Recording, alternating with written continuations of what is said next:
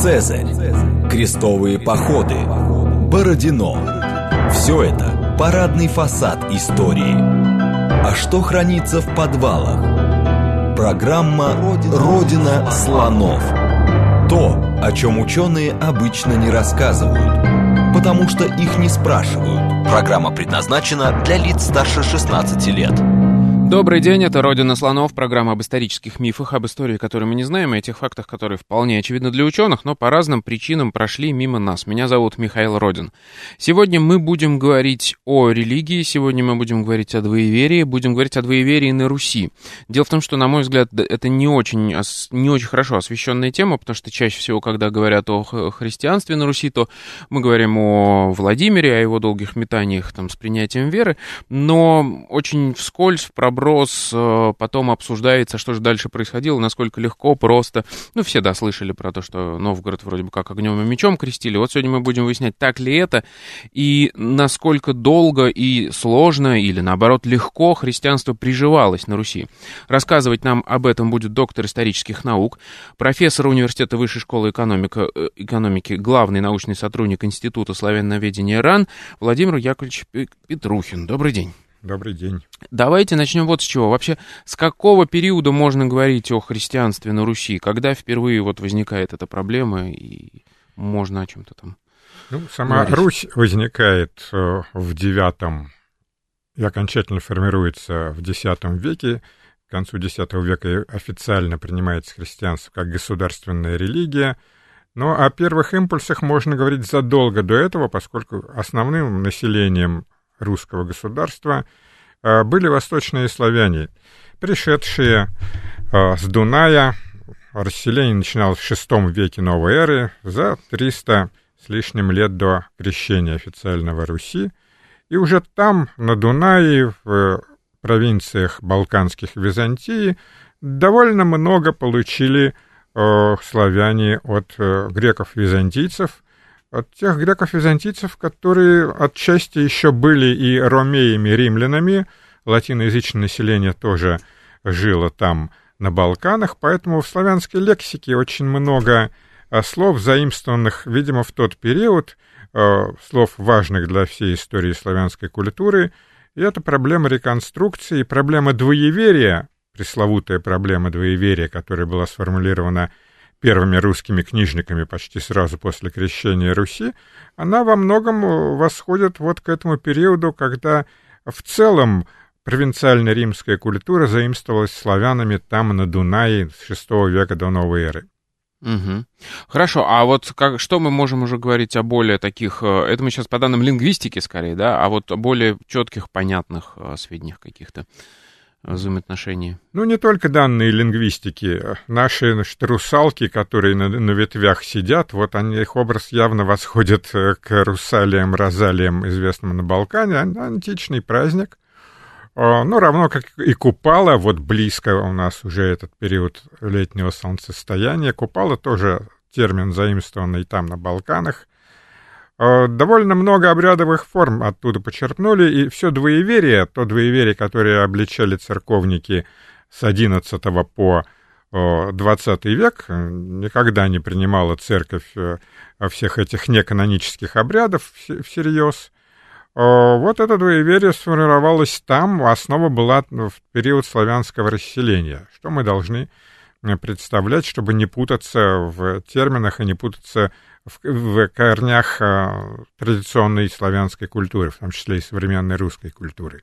Тут интересный момент. То есть, получается, мы говорим о том, что культуры взаимодействовали задолго до появления христианства на Руси и еще до, я так понимаю, еще и с языческими римскими провинциальными всякими традициями. А, безусловно, это есть самое главное. А, ну, один из э, основоположников современного изучения традиционной культуры славянства Никита Ильич Толстой, с которым мне приходилось Э, работать еще и над энциклопедическими изданиями, потом над изданием словаря «Славянские древности», пять томов успели издать.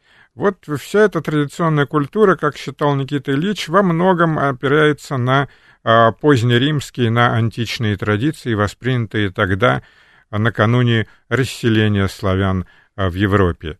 Весь календарь а, был заимствован тогда, ну и Рождество — которое совпадало с античным праздником Сатурналий в, декаб... в конце декабря. Это праздник рождения нового солнца. Новым солнцем по интерпретации христиан считался сам Христос.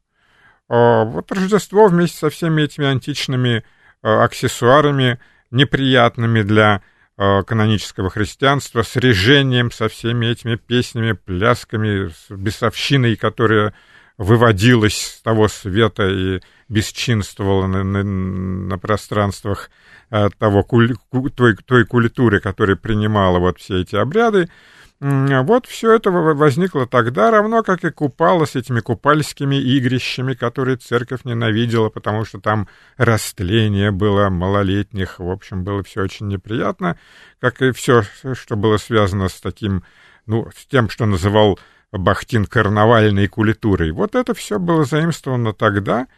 Э, купала — это э, летнее солнцестояние, а Купалов, в канонической традиции это Иоанн Креститель, который предшественник вот, рождению нового Солнца Иисуса Христа. Вот весь этот календарь был заимствован. Георгиев день, который отмечал конец работ сельскохозяйственных, Георгий Юрий Зимний и Георгиев день весенний, начало сельскохозяйственных работ, это тоже воспринятый христианской традицией на Балканах, в Византии – древний обычай, античный обычай начала и конца сельскохозяйственных работ. Поэтому парадокс такой в русской поговорке, в восточнославянской поговорке, что, что есть два Юрия, два Георгия, один холодный, другой голодный. Вот голодный — это который весенний, потому что нечего еще есть, э, а вот холодный — тот, который зимний, и это восприятие чисто восточнославянское, потому что на Балканах, конечно, в тот период, когда праздновали Зимнего Георгия, было еще довольно тепло, и можно было спокойно завершать сельскохозяйственные работы. У нас уже было холодновато. А вот когда он был голодный, еще было у нас холодно, в отличие от Балкан, и зверюшек-то бедные стада выгонять на травку, особенно на севере, было невозможно, а на Балканах уже все цвело. Вот такие парадоксы мы значит, восприняли, и это наша традиционная культура по сей день. А может быть, я сейчас, может быть, глупый задам вопрос. Вы говорите о заимствовании непосредственно из античной культуры. А может ли быть так, что это восходит к каким-то там совсем древним проиндоевропейским корням, то есть общей культуре? Потому что у скандинавов ведь тоже очень похожие все вот эти йоли. А, а... Ну, ну, ну, конечно, это, это все возможно. Другое дело, что и не только скандинавы, но и все германцы, они праздновали ну, да, точно те же а, праздники у них были, и те же а, культурные формы. А что там творилось у индоевропейцев, ну, которые расселялись, откуда они взялись, из Северного Черноморья, об этом ломается еще больше копий, чем вокруг двоеверия. А, Все-таки я думаю, что скорее мы должны э, исторически все это относить к воздействию Рима, очень мощному воздействию римской культуры, не только на духовную культуру, но и на материальную. Самые примитивные формы э, славянской культуры, которые до сих пор существуют у нас, ну, скажем, посуда, горшки.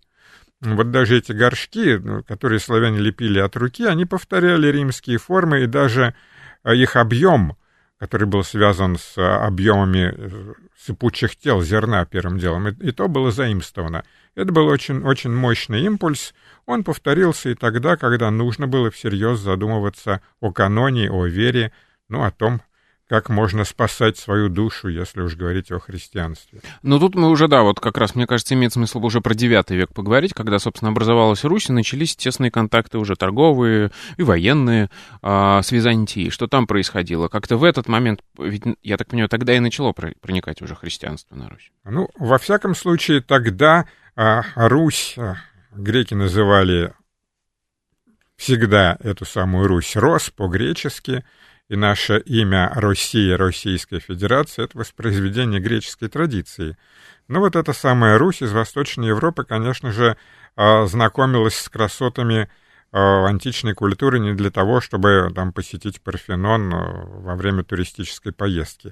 Конечно, хотелось справедливого перераспределения богатств, которые там накопили эти ну, зажравшиеся в те времена греки или византийцы в Средиземноморье. В лесах Европы таких богатств не было, Поэтому силы все были брошены на то, чтобы справедливо, справедливо все перераспределить. Хорошо нам известная ситуация, потому что сейчас обратное движение. Ну, конечно, через Грецию, правда, оголодавших людей из Передней Азии, из Ближнего Востока, которые хотят, чтобы с ними уже поделилась Европа. Когда-то мы вам давали, давайте возвращайте. Так что процесс этот не закончился. Но вот тогда он, в IX веке, он действительно происходил, можно сказать, парадоксальным образом, потому что Э, не только грабили, это было всегда у всех так называемых варваров, так называли греки и римляне своих соседей, жаждущих справедливого перераспределения богатств. Не только грабили, но и чему-то учились. Вот славяне учились еще до того, с VI века, э, культурным множеством, которое привносила э, провинциально-римская культура. Русь, конечно, была потрясена теми богатствами, которые являл Царьград. Все силы были направлены на то, чтобы добраться туда и как-то вот добиться взаимодействия с этой богатой культурой. И не только о богатствах мечтали, и по этому поводу по сей день ведется полемика, а, потому что первый прорыв Руси, это мы знаем точно дату благодаря одной из византийских хроник, можем ее отмечать, 18 июня Сейчас я задумался, да, что эта дата совпадает с датой битвы при Ватерлоу. 18 ну. июня 860 года довольно серьезный флот из 200 ладей появился под стенами Царьграда, и в ужасе тогдашний патриарх Константинопольский Фотий, глава Византийской церкви, в ужасе писал, что этот никому неведомый народ едва не взял город, а это была мировая столица, Второй Рим, назывался просто город в этой традиции. Чуть не взял город на копье, этот народ рос. Ситуация была очень сложная, ну, не менее сложная, чем нынче. Политическая ситуация внутри христианской церкви, ибо это была эпоха так называемой Фотиевой схизмы. Фотий считал себя э, первым э, среди божьих наместников, э, среди патриархов вселенских, христианской церкви. Но Папа Римский напоминал, что он занимает престол э, Петра и Павла, что на самом деле он первый. Э, наступила эпоха так называемой Фотиевой схизмы. Э, до основной схизмы там, середины XI века еще оставалось какое-то время, но конфликт был уже очевиден, и в этом конфликте этот самый пресловутый народ рос, до того никому неизвестный, сыграл свою роль, потому что ехидные римляне говорили, а какой же вы новый Рим и какое же на вас Божье благословение, когда вдруг какая-то банда варваров чуть не взяла вас на, на, на копье случайным набегом. В ответ Фотий отправил свое послание подчиненным ему епископам, где писал, а, что даже такие бандиты, как этот пресловутый народ рос, и те настолько изумились величию нашей культуры, что попросили к себе епископа. Вот вокруг этого сейчас э, целая историографическая мифология родилась. Это первое Фотиево крещение Руси задолго до Владимира, что Русь была, так сказать, исконно-посконной, вот только-только она появилась. Она уже была христианской, во всяком случае стремилась к христианству. Но проблема здесь в том, что, конечно же, не написал Фотий, кто был этот епископ и куда он отправился, это было неизвестно. Явно это был какой-то полемический пассаж, который призван был продемонстрировать силу Восточной Византийской церкви в противовес э, заявлениям церкви Западной Римской. Ну вот с этого начинается сложного периода русское христианство. Археологически мы никак не можем, конечно, обнаружить не только на христианство на Руси, мы не можем обнаружить этих дружин ну, в те времена по летописи начальной нашей повести рваных лет руководили этими дружинами Аскольд и Дир. Мы не можем обнаружить следов присутствия этих дружин в Восточной Европе.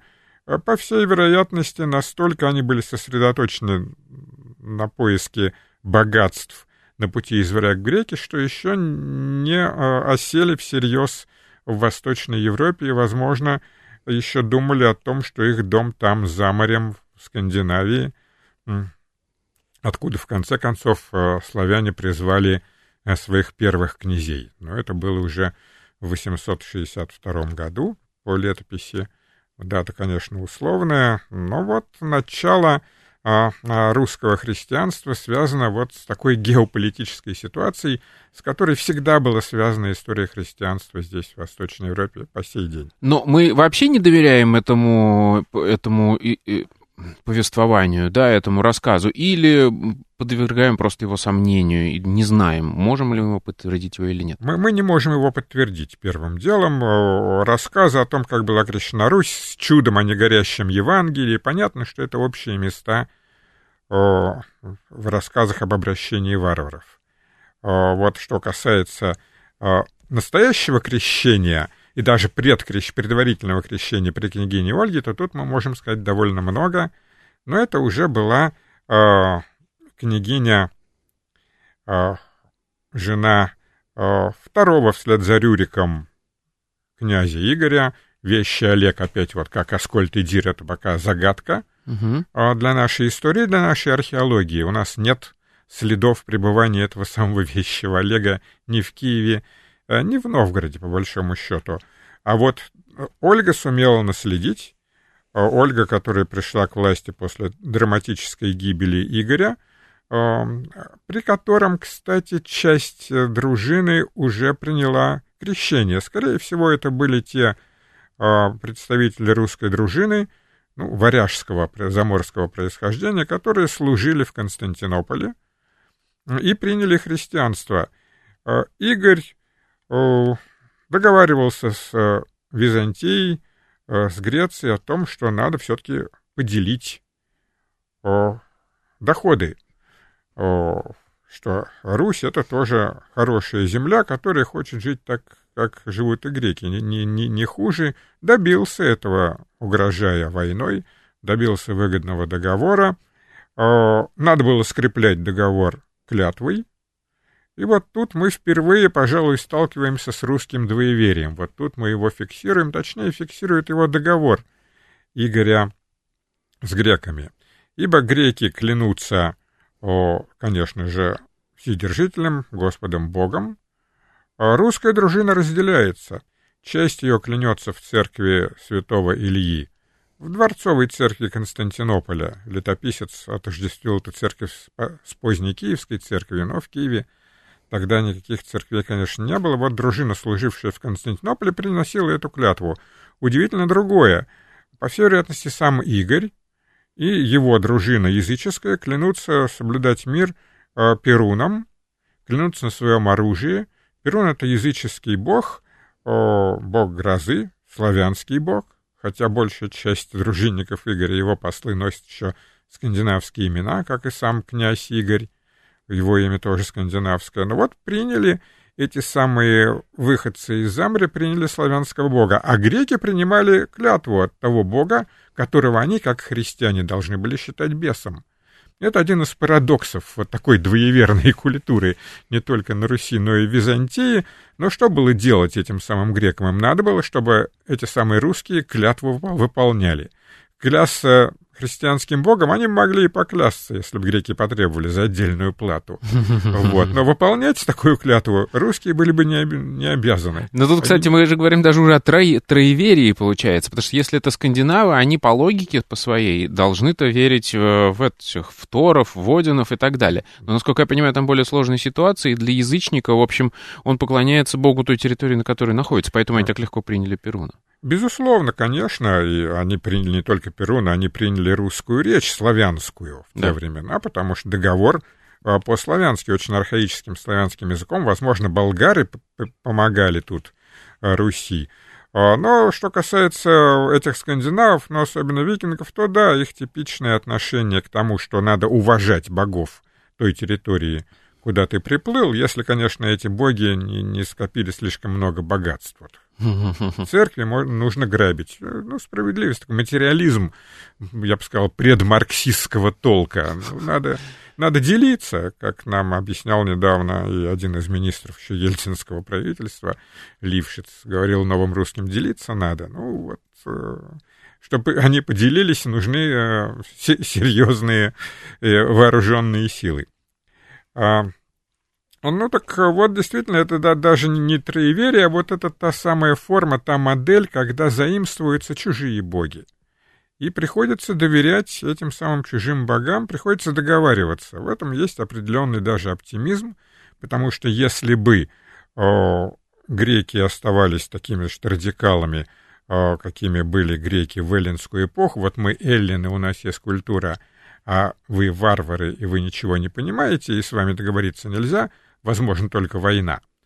Вот тогда бы Э, наша история шла бы другим путем. Нет, договаривались, признавали авторитет чужих богов, но вот это действительно было, было двоеверие, да и Никита Ильич Толстой даже писал о троеверии, потому что вот с одной стороны исконно славянские какие-то представления о каких-то славянских богах, с другой стороны античная традиция календарная со всякими русалиями, каледами и прочим — а, а, ну вот, э, в действительности, действительно та модель, которая ориентировала культуру, уже сложившуюся, и которую христиане считали языческой, вот эта культура все-таки ориентировалась на высокий, на престижный образец более развитой культуры, в данном случае на культуру христианскую.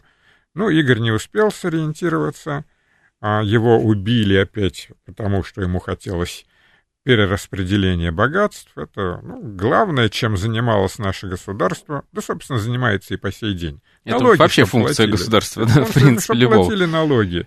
Да, ну, с, с Игорем поступили не лучшим образом э, налогоплательщики его казнив, что греки поминали ему, э, что вот э, его потомки нарушили договор, и вот что с вами случилось.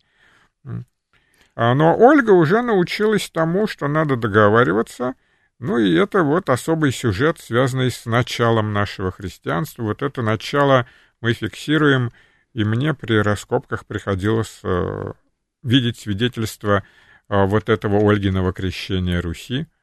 А в чем оно представлено? Что мы знаем по археологии об этом? А, Ольга крестилась вместе с своим двором. Ее двор представляли, конечно, знатные дамы, и первые христианские символы, согласно раскопок, содержатся в богатых погребениях, но эти погребения по преимуществу женские.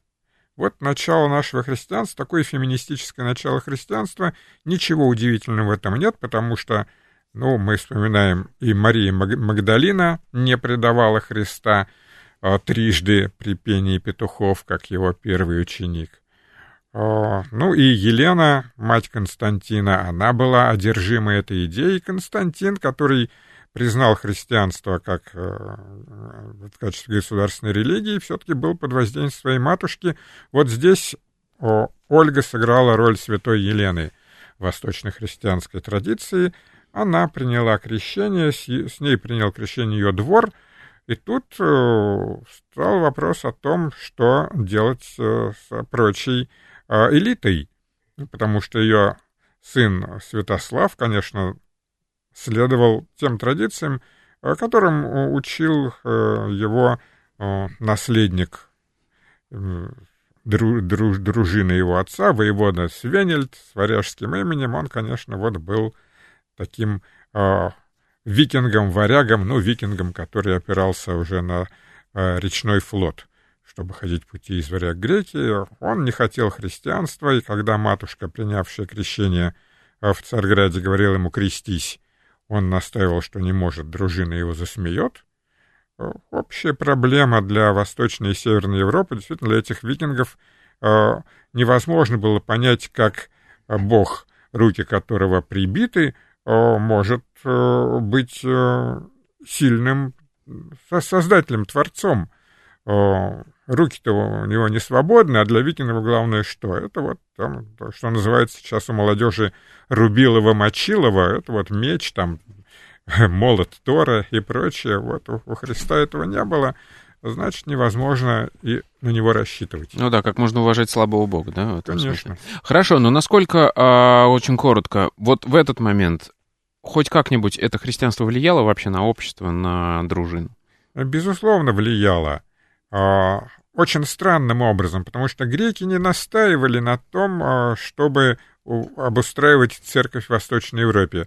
Ну, первым делом потому, что на это нужно было, на это нужно было вкладывать деньги, строить храмы, отправлять священников. Э, греки на это не рассчитывали, они рассчитывали на то, что Русь будет поставлять контингенты федератов, вот будущая варяжская гвардия, на которую опирались византийские э, императоры. Ну, то есть это уже вопрос следующего этапа, про который мы расскажем после новостей. У нас сегодня в гостях Владимир Яковлевич Петрухин. Мы говорим о двоеверии на Руси. Программа «Родина слонов».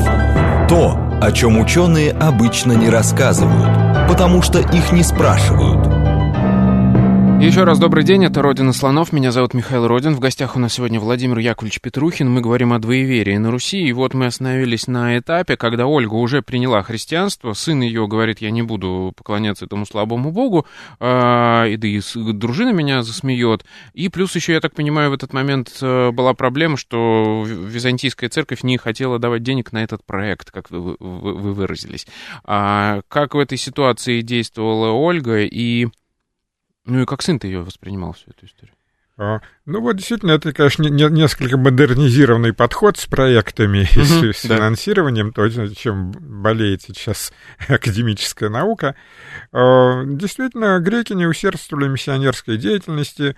Уникальный был пример а, Кирилла и Мефодия. Мы других таких и не знаем, но вот мы обязаны этой деятельности по сей день, благо пишем моей кириллицей до, до, до сих пор. Действительно, Ольга попыталась продемонстрировать грекам, что если они не будут усердствовать, то она позовет конкур конкурентную фирму, конкурентоспособную, и обратилась к германскому императору, и миссионерский миссийный епископ сюда прибыл, но несчастным образом все это завершилось. С тех пор, кстати, а, отношение вот к латынинам таким и осталось напряженным в нашей, естественно, православной церкви. С двоеверием это важно потому, что впервые термин «двоеверие» в русской книжности был употреблен Феодосием Печерским в его посланиях, и под двоеверием он имеет в виду как раз то обстоятельство, при котором обращенные недавно христиане, это была вторая половина XI века, ходят не только в православную церковь, но и к латынскому попу, то есть конкури конкурирующей фирме. Вот это э, первый образец применения термина «двоеверие». А, так что все это вот э, было достаточно сложно еще до, до периода крещения Руси. Эм, Святослав опирался на э, традицию, надежную традицию заставлять этих самых греков делиться ну, в основном интересовали, конечно, материальные блага, а не духовные, опираясь на силу. Эта традиция потерпела крах, в том числе из-за греческого, конечно, хитроумия. Имперская традиция «разделяя властвуй» удалось натравить печенегов с тылу на Русь. Благодаря этому Святослав и погиб с большей частью своей дружины. В общем, после того, как э, традиционная политика силы на пути из Вирогреки потерпела крах, пришлось, пришлось договариваться. А, а, Владимир Святославич, а, первый князь, который носил целиком, так сказать, славянские имена, Святослав, уже носил славянское имя, но его отец Игорь еще сохранял скандинавскую аномастическую традицию. Вот Владимир Святославич должен был решать, что ему делать. А воевать он пытался воевать э, и на Западе, и на Востоке. На Западе он ходил к э, ятвягам на территорию Литвы, к балтскому племени. На Востоке он э, воевал с болгарами, которые, болгарами волжскими, которые уже приняли ислам, и он понял, что ему с ними не справиться. Это привело к тому, что надо было договариваться, и вот тут начинается этот знаменитый выбор веры.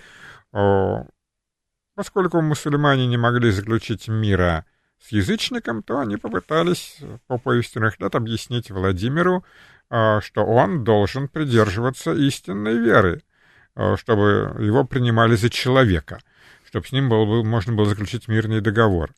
Ну, знаменитый вот этот сюжет выбора веры под 986 годом в повести временных лет начинается с того, как Владимир отказывается хитроумно достаточно от навязываемого э, послами болгар ислама, знаменитая фраза «Руси есть веселье и питье». Это, конечно, такой отчасти фольклоризированный э, анекдот исторический.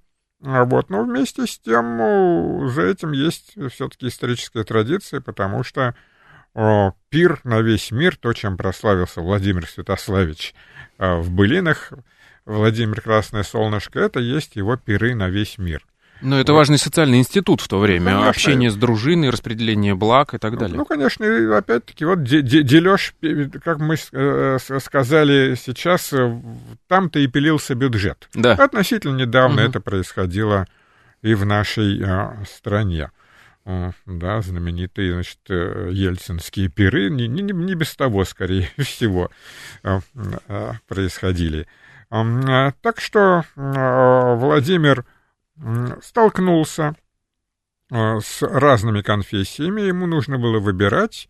Немцев, э, вспоминая, видимо, все-таки деятельность своей бабушки, которая именовалась же матерью сынов русских, потому что она была первой христианской княгиней, он вспоминал Ольгу, он просто отправил назад посольство, сказавши, что наши отцы не приняли вашей веры, посольство немцев-католиков, ну, в те времена они еще не, было, еще не было схизмы, но, тем не менее, к латынинам с их чужим языком э, отношение уже было э, вполне определенным.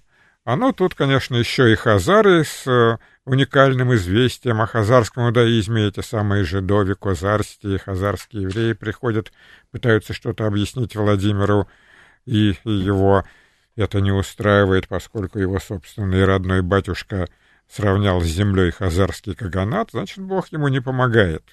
Известный уже мотив, вот Фотий да. из-за этого, да, полемизировал со своими римскими оппонентами. Язычество, которое вроде как утвердил Владимир, это то, на что пытался опираться еще и Святослав. Его договор с греками сопровождался клятвой Перуном и волосом с котьим богом. Вот весь пантеон тут э, прославянский, известный всем славянам, привлек Святослав, чтобы ему поверили греки. Греки поверили и натравили на него печенегов. Ну, в общем, не помогли эти языческие боги Святославу. Сам он, странное дело, пошел в засаду, хотя его об этом предупреждал тот же Свенельд, его главный советник, так сказать, конетабль, э, командующий его конницей. А вот он пошел и погиб смертью героя, мертвые сраму не имут, это его максима. Ну вот, а, как а, писал Алексей Александрович Толстой, так проходит слава языческих держав в своей истории государства российского. Эта слава была исчерпана. Рубилова, Мочилова на этом кончилось. Надо было выбирать веру, и ясно было, что выбирать веру прежнюю языческую невозможно — а сам князь был, конечно, славянином и, вероятно, знал, кто такие Перун и Волос Скотий Бог. Но вот э, интересно, что когда он воздвиг пантеон, то волоса Скотьего Бога в этом пантеоне не было. Там, кого там только не было, мы до сих пор не можем понять, кто, собственно, были все эти боги, которых христиане считали бесами. Но Перун, понятно, так в славянских языках он и означает громовержца — но последняя, единственная там была дама Мокаш, завершавшая список шести богов, ну, тоже понятно, она связана с представлением о какой-то мокроте, вот этот корень мок, э, о матери сырой земле.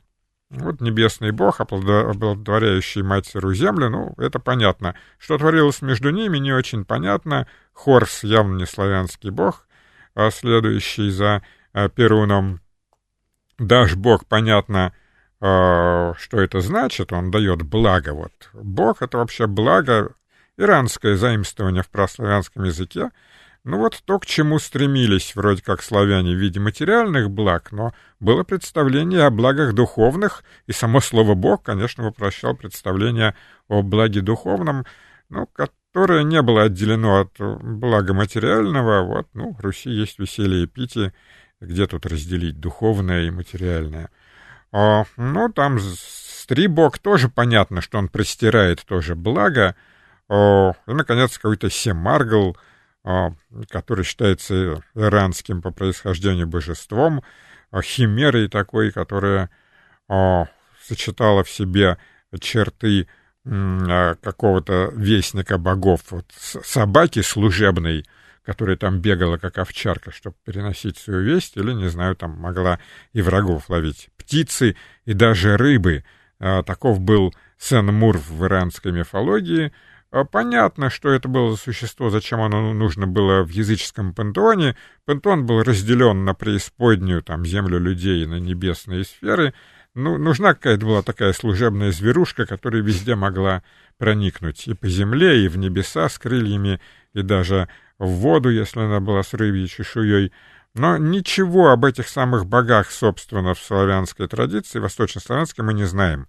Перун и волос, ну там мокаш, в какой-то мере еще сохранялись в фольклоре, но уже сохранялись они в фольклоре как такие низшие бесы, довольно мерзопакостные твари, ну, там Мокошка, о, такая, значит, фигура бесовская, которая смогла спутать пряжу, напакостить а, в деле главного женского труда, в создании пряжи.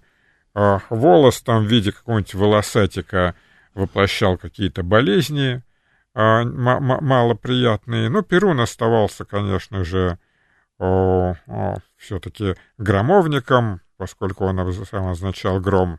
Но и тот в некоторых маргинальных традициях уже превращался в беса. Ну, лето, летопись, да, я вспомнил его, называет «Лютый чародей Перун». Да, это, это поздние, угу.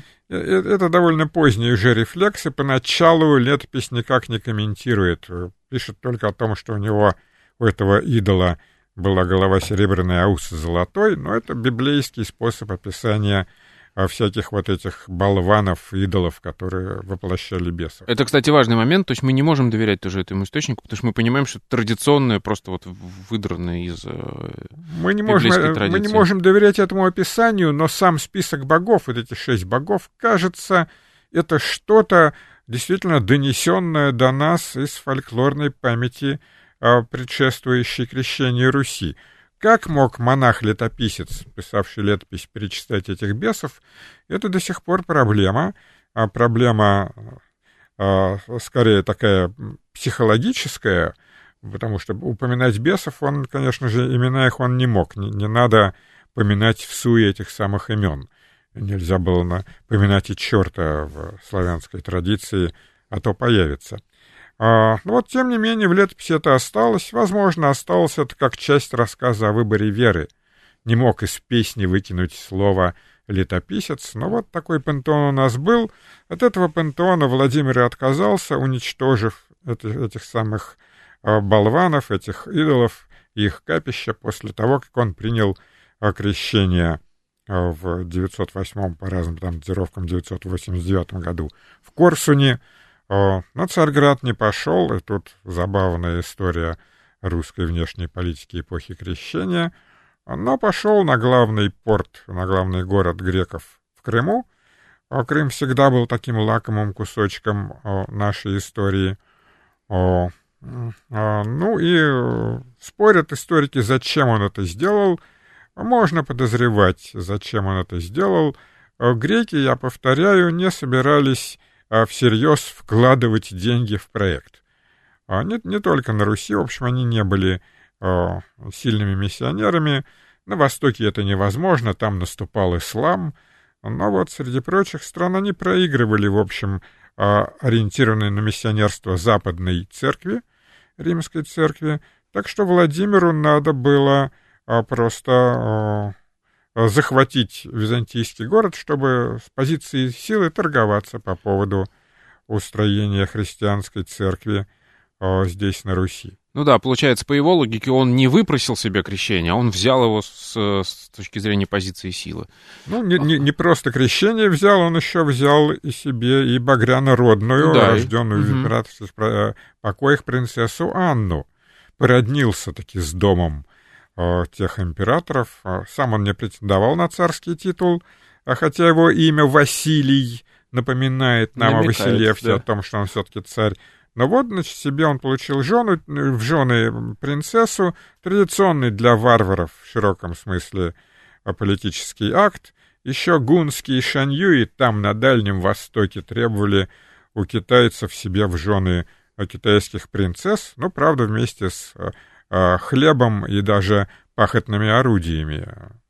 Вот. Учились технологиям, требовали технологий, ну, да, новые технологии нужны были во все времена. Хорошо, у нас остается 9 минут. Нужно рассказать, что потом-то, собственно, было. Насколько тяжело а, внедрялось это христианство и сколько времени заняло оно? А, вот тут э, до сих пор продолжается полемика по этому поводу. Летописец, э, который пишет, что с радостью принимали крещение киевляне, которых согнали в почайну, так все, все, э, всех окрестили, конечно же, пишет это в контексте панигирика святому князю Владимиру, жалуется, что не сподобился он чудес посмертных, что святым он стал не скоро, ну, как и все крестители разных земель как не скоро стал э, святым Карл Великий, отнюдь его не почитали, даже наоборот. А, вроде бы а, сама церковная традиция говорила о быстром восприятии христианства. А, в нашей историографии сложилось представление о том, что все это попытка выдать желаемое за действительное, что в действительности господствовало так называемое двоеверие. Но вот тут начинаются проблемы, потому что двоеверие первое употребление этого термина связано с выбором между двумя христианскими конфессиями. Угу. Кому ходить, к православному попу, попу или к латынину. Но в основном двоеверие — это то, а, а, что а, этим э, термином характеризовалась традиционная культура, культура восточных славян, которые стали именоваться Русью после того, как они приняли крещение от русского князя, и русская дружина — конечно же, способствовало этому самому крещению. Двоеверием считается вот эта самая э, календарная культура. Вот все эти, весь, как там, каледа, купала, масленица, mm-hmm. вот то, что было воспринято, как я говорил, там на Балканах, весь этот календарь, воспринято было в контексте христианской, византийской и римской культуры, э, как такие нейтральные обряды с точки зрения Э, христианского канона, они, конечно, не были христианскими, и там поедание блинов — это отнюдь не то, чем занимались Христос и его апостолы. А, а, но с точки зрения развития религии, конечно, все эти обряды были абсолютно нейтральны, они не касались никаких основ христианской святости, они способствовали организации, христианизированной организации всего быта. Это сохранялось действительно вплоть до XIX века, э, до периода разрушения традиционной культуры, сельской культуры, с возникновением городского э, цивилизованного быта, ну, цивилизованного с точки зрения городского представления об этом. Пытались иерархи, конечно, противостоять этим самым традициям. Ну, я вспоминаю, что один из епископов э, одного из южнорусских городов писал матушке Екатерине уже э, в конце XVIII века, потому что у него тут язычество процветает в городе. Матушка, пришли жандармов, надо бы мне разогнать язычество. Ну, действительно, масленичное гуляние. Хотелось ему жандармов. Но матушка-то Екатерина была просвещенной монархиней, она ему отписала, описала, ну что ж ты, а, святой отец, сразу за, за жандармов-то берешься. У тебя есть слово Божье, вот ты объясни, как надо. А, а хорошо, а вот смотрите, я правильно понимаю, что Татищевское огнем и мечом крестили Новгород, мы тоже не можем до конца этому доверять, потому что тот самый пожар, который чаще всего предъявляют, это один из многих пожаров в Новгороде, и непонятно, не факт, что он да, имеет отношение к крещению. Действительно, Татищев о, о его этих всех э, ранних известиях до сих пор идет спор о том, насколько они изобретены им самим. Вот здесь Татищев явно опирается на какую-то латиноязычную традицию. Он хорошо знал польскую историографию, где само вот это выражение «огнем и мечом», «железом и мечом», латинский, латинское крылатое выражение, использовалось э, позднесредневековыми авторами.